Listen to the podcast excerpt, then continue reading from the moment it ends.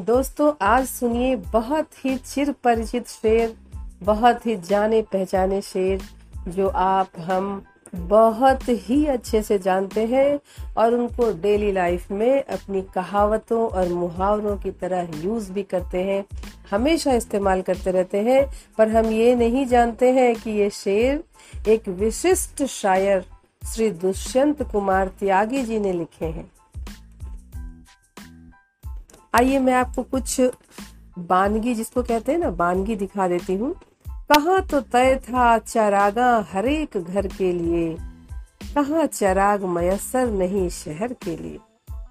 दूसरा देखिए, आदमी की पीर गूँगी ही सही गाती तो है, फिर और भी है, मेरे सीने में ना सही तो तेरे सीने में ही सही, हो कहीं भी आग, लेकिन आग जलनी चाहिए। और ये कैसे आकाश में सुराख नहीं हो सकता? एक पत्थर तो तबीयत से उछालो यारो। और ये, तू किसी रेल सी गुजरती है, मैं किसी पुल सा थरथराता हूँ। तो दोस्तों, ये जो यंग युवा शायर हैं, इन्होंने बहुत बेहतरीन शायरी लिखी है, गज़लें लिखी हैं, कविताएँ लिखी हैं। पर ये रोमांटिक शायर नहीं थे। रोमांटिज्म को भी उन्होंने बहुत ही आम भाषा में और आम लोगों का रोमांस लिखा है। वैसे, मेन ये तत्कालीन देश की राजनैतिक परिस्थिति से एकदम क्षुब्ध होकर ही राजनैतिक कुकर्मों के खिलाफ कविताएँ लिखते थे।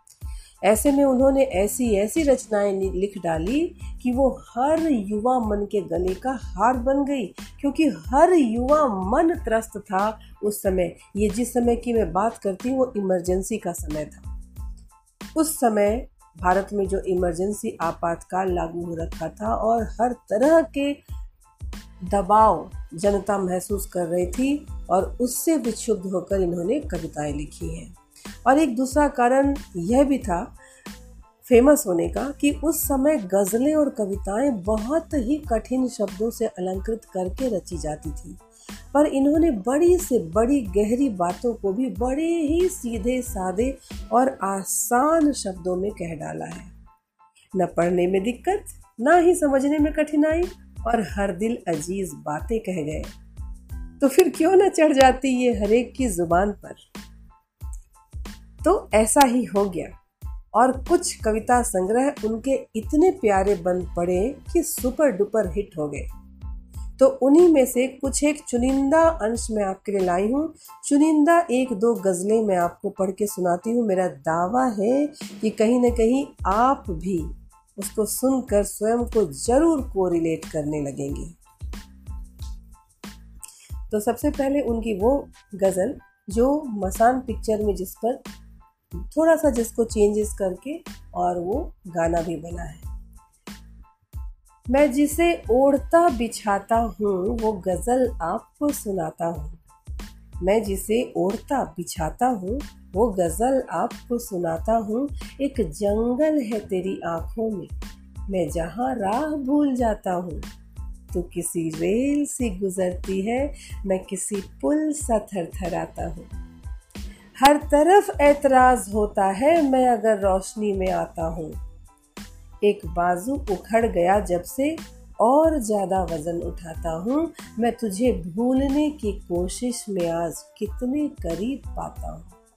कौन ये फासला निभाएगा? मैं फरिश्ता हूँ, सच सच बताता हूँ। दूसरी गज़ल देखिए।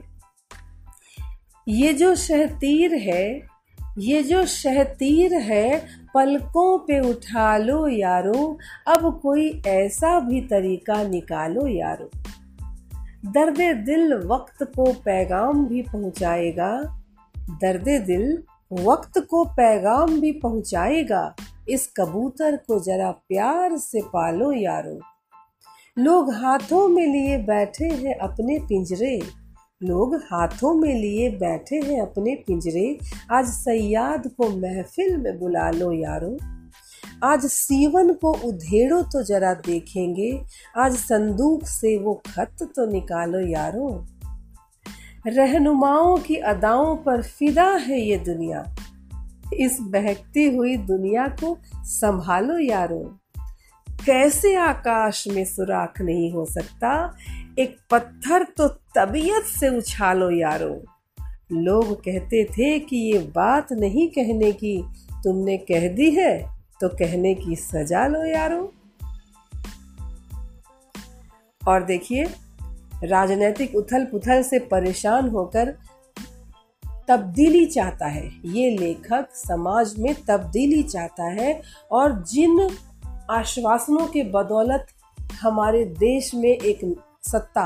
अंग्रेज़ों को हटा के एक अपनी सत्ता कायम की गई थी, जिन आश्वासनों से भारतीय जनमानस को लबरेज किया गया था, उनको पूरा न होते देख कवि किस तरह से पिघलता है और जन जन का जो आक्रोश पल रहा है सबके मन में, उनको अब वो उबलने के लिए मजबूर करता है कि अब तो वो आक्रोश का ज्वालामुखी फूटना ही चाहिए। तो दुष्यंत जी कहते हैं, हो गई है पीर पर्वत सी पिघलनी चाहिए। इस हिमालय से कोई गंगा निकलनी चाहिए। हो गई है पीर पर्वत सी, पिघलनी चाहिए। इस हिमालय से अब कोई गंगा निकलनी चाहिए। आज ये दीवार पर्दों की तरह हिलने लगी। शर्त लेकिन ये थी कि बुनियाद हिलनी चाहिए। हर सड़क, हर गली हर नगर हर गाँव में हाथ लहराते हुए हर लाश चलनी चाहिए। सिर्फ़ हंगामा खड़ा करना मेरा मकसद नहीं। सिर्फ़ हंगामा खड़ा करना मेरा मकसद नहीं। मेरी कोशिश ये है कि ये सूरत बदलनी चाहिए। मेरे सीने में नहीं तो तेरे सीने में ही सही। हो कहीं भी आग लेकिन आग जलनी चाहिए।